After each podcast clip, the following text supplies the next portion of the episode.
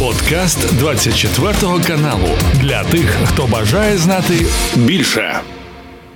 Про події дня сьогоднішнього про ситуацію на лінії фронту, про версії вбивства Пригожина, про подальшу долю вагнерівців. Ну і про нашу спецоперацію в Криму. Звісно, маємо можливість просто зараз поговорити з військово-політичним оглядачем групи інформаційний спротив Олександр Коваленко на зв'язку зі студією 24.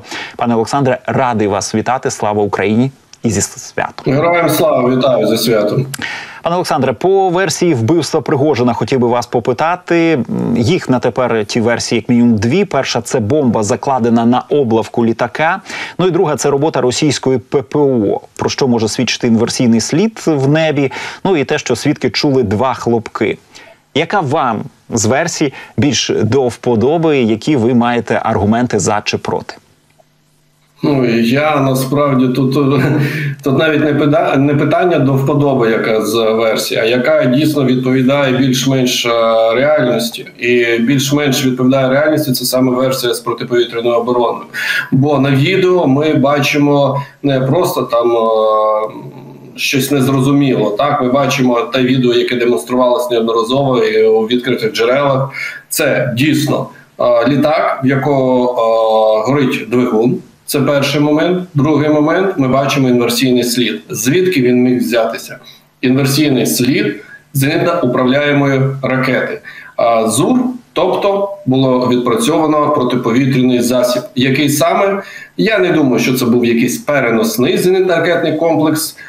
З урахуванням того, на якій висоті йшло це повітряне судно Пригожина. А це, скоріш за все, був повноцінний ЦРК з одного з ешелонів малого, середнього або великого радіусу дії е, російської протиповітряної оборони. Це міг бути е, як С-300, так і С-400, Це міг бути ЗРК Торем-2 або ЗРГ, е, ЗРГК Панцер С-1. У мене сумніви, чи був це БУК. Дійсно сумніви, тому що БУК, БУК це перехоплення по траєкторії, тобто, скоріш за все, було б знищено саме кабіну пілотів. А тут ми бачимо саме влучання або пошкодження двигуна. Отже, це не бука ну, з великою вірогідністю, а щось з інших типів ЗРК, тобто робота ППО. Пане Олександре, перекажу те, що від вас почув, враховуючи висоту, да на якій був цей літак. А Flightradar каже, що це було 8,5 кілометрів. Ми відкидаємо версію переносного зенітного ракетного комплексу. Відповідно, ми відкидаємо версію Кремля про ну яка на е, точно буде про те, що зайшла українська ДРГ з переносним зенітно-ракетним комплексом і поцілила е, цей от літак. Тобто, це точно неможливо і відкидаємо версію бомби, тому що на відео чітко видно інверсійний слід від ракети. Знову ж таки, відкидаємо версію про українських диверсантів, да які Пригожину заклали вибухівку. Тобто, от е, з ваших слів, я зрозумів, що ви е, е, знайшли аргументи, як спростувати ті всі версії, які Кремль думаю незабаром е, і всі про буде провину на нас перекладати за те. Ну як сказати, якщо гуроймо знайшли е, спосіб, як е, затягнути зенитно-ракетний комплекс, е, наприклад, С-300 або Петріот в Тверську область.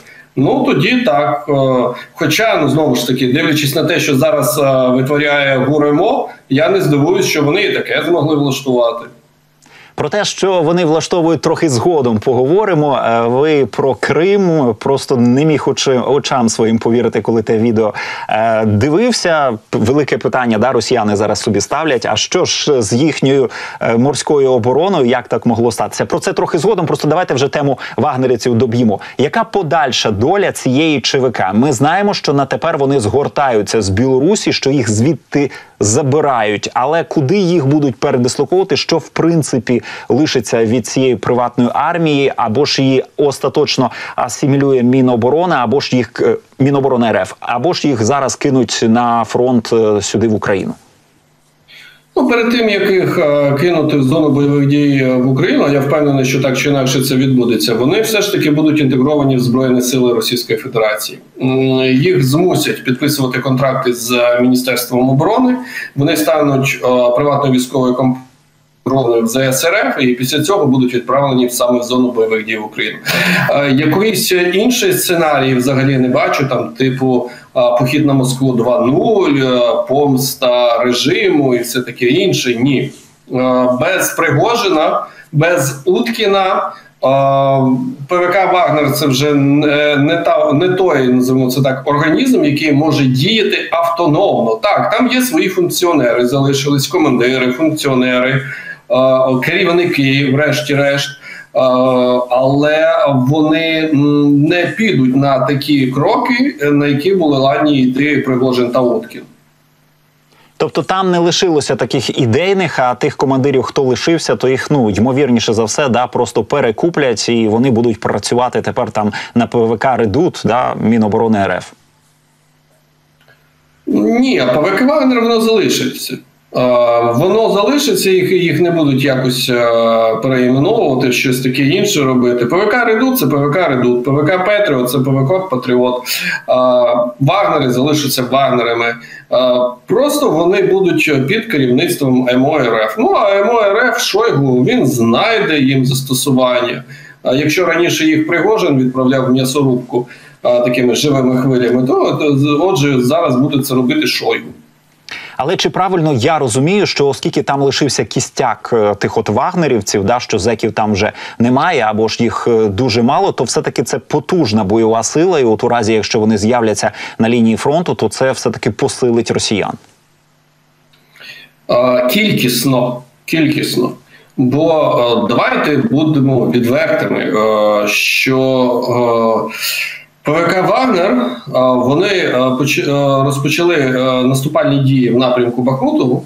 Ми пам'ятаємо, коли витратили на це 10 місяців і до кінця не завершили те, що розпочали. Бо Бахмут вони маленьке містечко так і не змогли захопити. При цьому їм по деяким локаціям, з яких вони здійснювали наступ, треба було пройти в наступі 7-8 кілометрів. Ну, небагато, десь 10, десь 15, але мінімальна відстань це була 7-8 кілометрів. Отже, 10 місяців на що? На захоплення маленького містечка з наступом на 7-8 кілометрів. Результат ми бачимо який.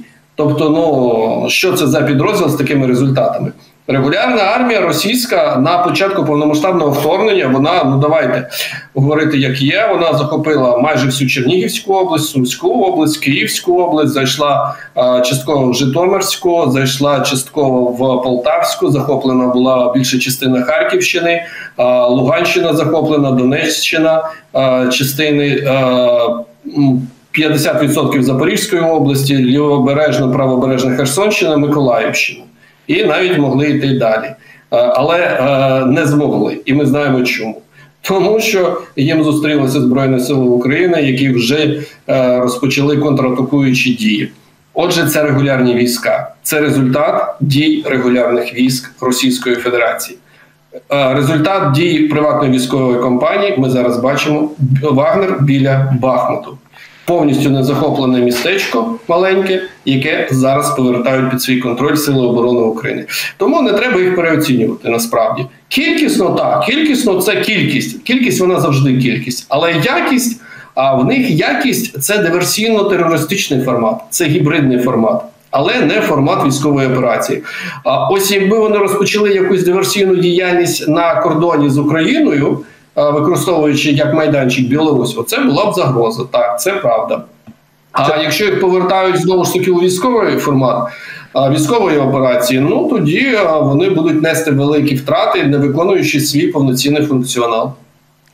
Пане Олександре, і до того, що в Криму відбувалося напередодні, і сьогодні зранку напередодні знищено було С 400 від чого росіян підгорало в росіян. Вони питали, а як так в принципі могло бути, що момент знищення цього С 400 було відзнято українським дроном? То виходить, що С 400 і в принципі протиповітряна оборона, що в нас в Криму сліпа, що ми те все е, прогледіли, прогавили. Це перший момент, і перше запитання до вас: як так воно могло статися? Ну і друге щодо того, як е, нашому гур вдалося зайти е, в Крим з моря, зробити оце десантування з підняттям прапора. Знову ж таки, ті такі росіяни вони е, в недоумінні питають одне одного: а що ж з нашою морською обороною, якщо українці спокійно доходять на такі відстані і висаджуються на узбережжі? Так, щось таке дивне та страшне відбувається в Криму зараз. Це правда. Ну щодо С-400. Тут досить цікава дійсно ситуація, бо я таки не розумію до кінця, що саме знищило цей комплекс. Чим було нанесено удар? Я б так і хотів би запитати Буданова там Кирило Олексійовича, а справді чим було нанесено удар? Але не тому, що ну мені це дуже так цікаво. Мені для аналітики. Чому саме так? Тому що ось зйомка велася дроном, це ми розуміємо, малогабаритним об'єктом. С-400 це саме той комплекс, який не бачить малогабаритні об'єкти рівня там дронів розвідувального типу. Тобто те, що його не побачив С-400 дрон, це нормально. Але саме для того, щоб бачити малогабаритні об'єкти, при е, комплексах X400 обов'язково є комплекси, якраз які повинні протидіяти малогабаритним об'єктам середнього та малого радіусу дії. Ну, наприклад, ЗРК Торем 2 або ЗРГК Панцерес 1 повертаючись знову ж до їх назв. Їх не було. Тобто ніхто не захищав С-400, мабуть, або їх не вистачає, бо а, за півтора року війни в Україні росіяни втратили третину своїх сучасних е, е, комплексів малого середнього радіусу дії, які вони зробили за 30 років. Третину знищено. Третина знаходиться в зоні бойових дій, щоб прикривати передові підрозділи. Інша третина в Росії намагається, хоч якось, закривати повітряний простір, хоч якось. Отже, не вистачило прикриття комплексами С-400. Мабуть, російське командування думало, а грець з ним. Е, це ж глибокий тил, Крим. Що вони нам зроблять? Ось що вони зробили. А інше питання: чим чому саме е, виникає питання, чим знищили? Тому що ну я так думаю, це повинна була бути ракетна зброя. Мабуть, е, Storm Shadow або Scalp G, не виключаю. З іншого боку, Storm Shadow та Scalp G мають функцію польоту, основної фази польоту над низької висоти. Це 30 метрів над поверхню. І більшість російських комплексів ППО вони не бачать цю ракету саме через її наднизьку висоту польота. Тобто її дуже дуже важко помітити та знищити російськими засобами. Але С-400, нібито не маючи налої у світі, найсучасніший комплекс. В його характеристиках позначено, що він бачить низьколітячі об'єкти на висоті 5 метрів над поверхнею. 5 метрів. Але цим це нічим немає ніякого доказів, ніякого фактажу. Наприклад, коли ми кажемо про зенитно-ракетний комплекс СИМПТІ, у якого рекорд знищення а, цілі на швидкості 3,5 тисячі кілометрів на годину на висоті 5 метрів над водою, то тут є є фактаж. Це дійсно рекордний показник, який був зафіксований у СМПТі. А коли ми кажемо про С-400, ми просто кажемо про його характеристику у відкритих джерелах, яка нічим не підтверджена. Ось росіяни сказали, що 5 метрів, і вірте нам на слово, немає аналогів в світі. От і питання: 5 метрів, а мабуть, ні. Якщо це дійсно був Storm Shadow, то вони повинні були е, помітити, зафіксувати, е, супроводжувати Storm Shadow та знищити його, але вони цього не зробили. Отже, вони беззахисні проти Storm Shadow, Отже, ОС 400 характеристики не відповідають дійсності. Пане Олександре, чи то норвежські експерти, чи то американці можу плутати, але вони проводили аналітику і аналіз тих от заяв по С 400 і вони тоді дійшли висновку, що ці характеристики росіяни значно і значно завищили, покращили, аніж е, воно є. І тут в мене запитання: да, у разі, якщо би це була Шторм Shadow, чому нам про це мовчати? Чому ми про це не повідомляємо? Чому ми цим не хвалимося? Я веду до того, що знаєте, е, на тому відео, да, яке ми кілька разів е, всі передивлялися, там немає, начебто, ракети, да, яка влучає в цей С 400 Можливо, більш ймовірно, що це все таки диверсія з закладенням вибухівки зсередини, і тоді зрозуміло, чому ми про це мовчимо, ну щоб там своїх агентів не здавати, до прикладу. Можливо. Хоча з іншого боку, якщо це була диверсія внутрішнього типу, то чому тоді не сказати вправду, що ну це був Skype Ні, це був Таурус. Хоча ми їх ще не отримуємо, але це не важливо. А росіяни повірили, це був Таурус або ні, навіть не так, Атакамс. О, це найкраще. Та, та ідеально. Це були взагалі бомба. Це були атакамси. Це правда. А, От е, ну і е, таким чином би і агента прикрили би. Ні, ну я розумію, що іноді дійсно таку інформацію не розповсюджують, щоб ворог не знав, чим саме ураж, уражено було уражено було цей об'єкт. Ну колись все одно будуть розповідати. Але якщо це дійсно через деякий час нам скажуть, так ви знаєте, це був Storm Shadow, це правда. Або навіть не так, мабуть, якийсь інший засіб ураження, про який ми знаємо але навіть не підозрюємо, що його можна було так використати. Можливо, це так. Але знову ж таки нагадую, що у ЗРК С-400 показник 5 метрів над поверхнею. Коли почуємо про справжній засіб ураження, треба буде про це згадати і ще раз е згадати і про те, наскільки ж унікальні та не маючи аналогів в світі російські типи озброєння. Ну і дуже хотілося би, щоб все таки наші спроможності, е, щоб їх було в достатній кількості, адже на жаль, тих с 400 тих с 300 в росіян дуже і дуже багато. А нам треба встигнути до нового року якомога більше їх е, знищити. Ну щоб коли прийшли F-16, щоб їм більш-менш безпечно все таки було в українському небі літати. Так, це дійсно правда, тому що С-400 щодо характеристик, там наднизька висота, інші якісь такі екстремальні, але по дальності вони дійсно діють на великій відстані, тому нам треба убезпечувати максимально наші можливості нашого повітряного простору. Якщо можна, давайте про ці F-16. Норвегія може стати третьою країною, хто надасть нам е, свої винищувачі третьою разом з Данією і Нідерландами. От такі поки що чутки лунають щодо цього. Але давайте у разі, якщо да, ці чутки підтвердяться, у разі якщо е, Норвегія е, оголосить офіційно готовність передати нам свої F-16, про яку кількість може йтися, і в якому технічному стані на тепер ті F-16 в Норвегії? Бо ми ж знаємо знову ж таки з відкритих джерел, що в них їх 60 десятків, але що вони минулого року їх списали, від них відмовилися, і відповідно, ну, начебто, не було їм причин там тримати їх в ідеальному стані. А, Ні, навпаки, коли ми кажемо, що списали та відправили на збереження десь в країнах Європи, так західної армії, то в більшості випадків це такі умови збереження, навіть якщо вони їх ніколи не будуть використовувати, бо списали, це такі умови збереження, що ну прямо всі в мас в олії. Ось е, літак в олії, скажімо так.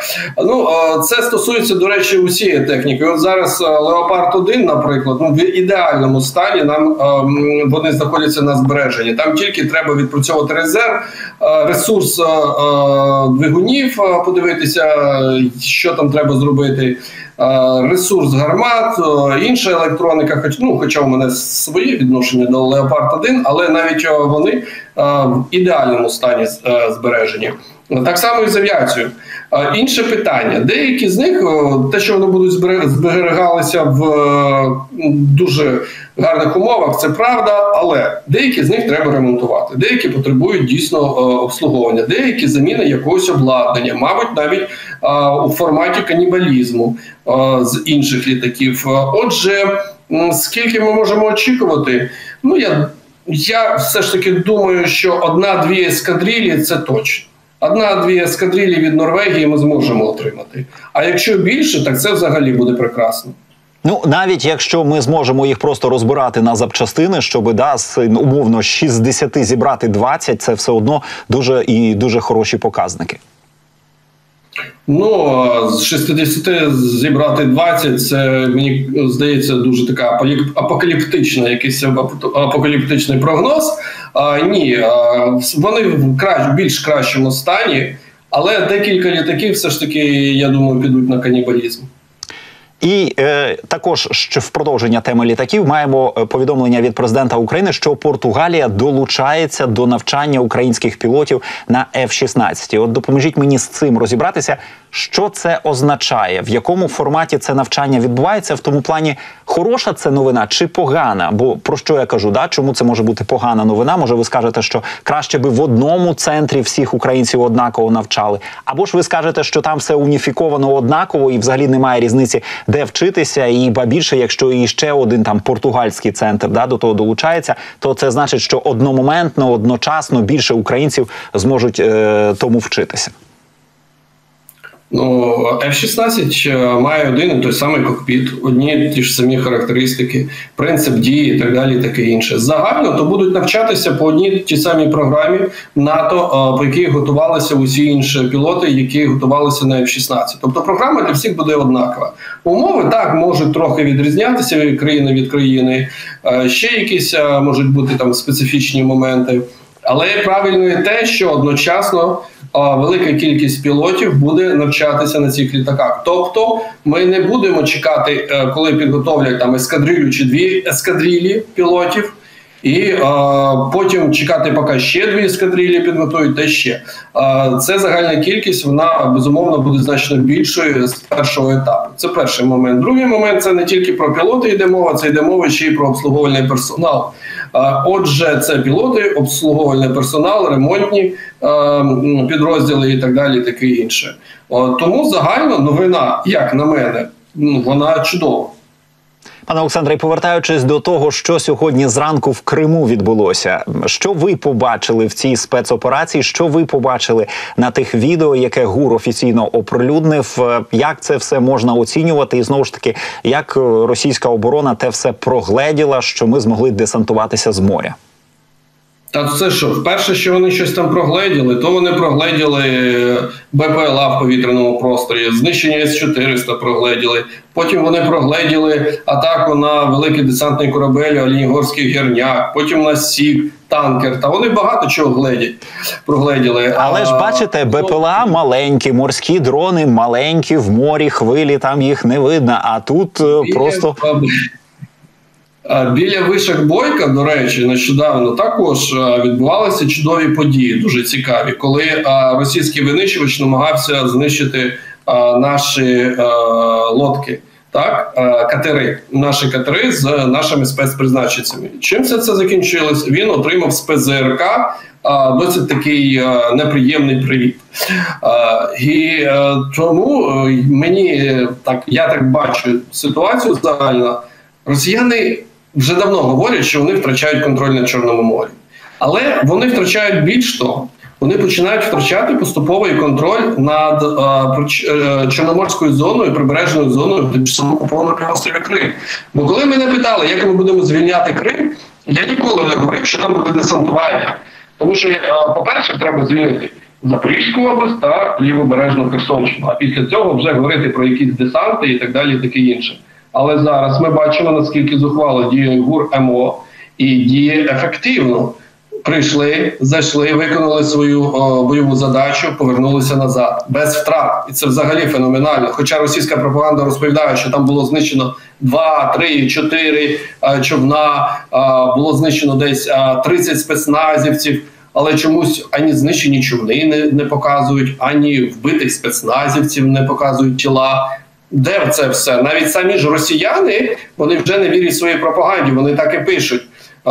Де все це, про що ви доповідаєте? Ось там е, нещодавно вони розповідали, що вони на лівому березі повернули під контроль свої е, позиції, е, знищили 150 військовослужбовців українських та багато трофеїв набрали. Е, а в них запитують: а де тіла? Де ці 150 знищених де це великі трофеї? Ви демонструєте відстріляні тубуси від ВТ-4 та Енлау, а не якийсь новий трофей, який не відстрілявся. Це можливо було де завгодно взяти це декілька одиниць.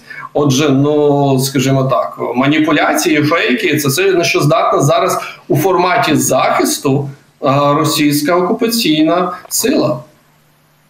Пане Олександре, і до того, що на фронті на тепер відбувається, наші союзники, партнери, вони знаєте, чи то наполягають, чи то радять нам тепер от скоригувати цілі нашої літньої кампанії. Мовляв, Україні варто було би ну на їхню думку, да зосередитися на півдні. На їхню думку, варто було би зі сходу передислокувати наші сили резерви, і, значить, е, не рахуючись з втратами на півдні, піти до е, берега Азовського моря. От їхні поради. Ми опустимо да, от моральну складову таких порад, не рахуючись втратами йти вперед. Ну я так собі думаю, що дуже комфортно такі поради роздавати, сидячи десь там в Берліні чи в Арлінгтоні. Е, Менше з тим, Чи бачите ви в таких от порадах, ну, хоча б якесь раціональне зерно, або ж ми ці поради відкидаємо як е, такі, що помилкові і недоречні? А хто це радить? Журналісти з посиланням на неназваних, е, е, значить, з, е, з адміністрації Білого Дому, з на неназваних е, генералів Пентагону або ж тих експертів, які давно у відставці. Угу. Якась місцева на кухні куховарка порадила, так, її назвали експертом. Ну, Що, це щось так, да, дуже близько. Але ж ну, дивіться, але дивіться, це вкидується в американську пресу, да, це все друкується, і по тому це читається. Американськими е, громадянами, да, які по тому формують запит там до свого президента. Я до того веду, що все-таки ну подібне не можна відкидати. Саме тому я і хотів би е, ваших думок з е, приводу таких порад почути. Та ні, я взагалі е, не бачу якоїсь логіки а, у цих порадах, тому що, ну, по-перше, в нас на сході сконцентровані сили та засоби для того, щоб стримувати а, будь-які е, інсинуації з боку російського груповання військ, е, захід та центр, яке намагається зараз тиснути на Куп'янськ. Саме тому, що в нас там збалансована кількість сил та засобів по Лимано-Куп'янській вісі, жодна з їх е, наступальних операцій. Е, починаючи з кінця червня, вона не закінчилася якимось успіхом взагалі. А, тому це не має жодного сенсу. Те, що відбувається на півдні, це поступове, покрокове просування. До речі, знову ж таки, з а, це навіть вже починають помічати і російські пропагандисти. Це дуже цікаво. А що ми не витрачаємо велику кількість ресурсу. Ми діємо е, групами обмеженого функціоналу, підрозділами обмеженого функціоналу, та е, при тому, що нам в обороні протистоять значно більші ресурси ворога, ми просуваємось. Отже, це має свій успіх. Менші втрати, що серед е, людського ресурсу, що серед технічного ресурсу, і значно більше здобутки е, досягнення тих чи інших е, цілей. І е, що там буде до кінця цього року, ну я більш ніж впевнений, що кому кому американським е, експертам неназваним вони навіть не уявляють, що може статися до кінця 2023-го. Пане Олександре, дякую, що знайшли час поспілкуватися. Дякую за вашу аналітику, відповіді і пояснення. Олександр Коваленко, військово-політичний оглядач групи інформаційний спротив, був на зв'язку зі студією 24. Це був подкаст для тих, хто бажає знати більше. Підписуйся на 24 канал у Spotify, Apple Podcast і Google Podcast.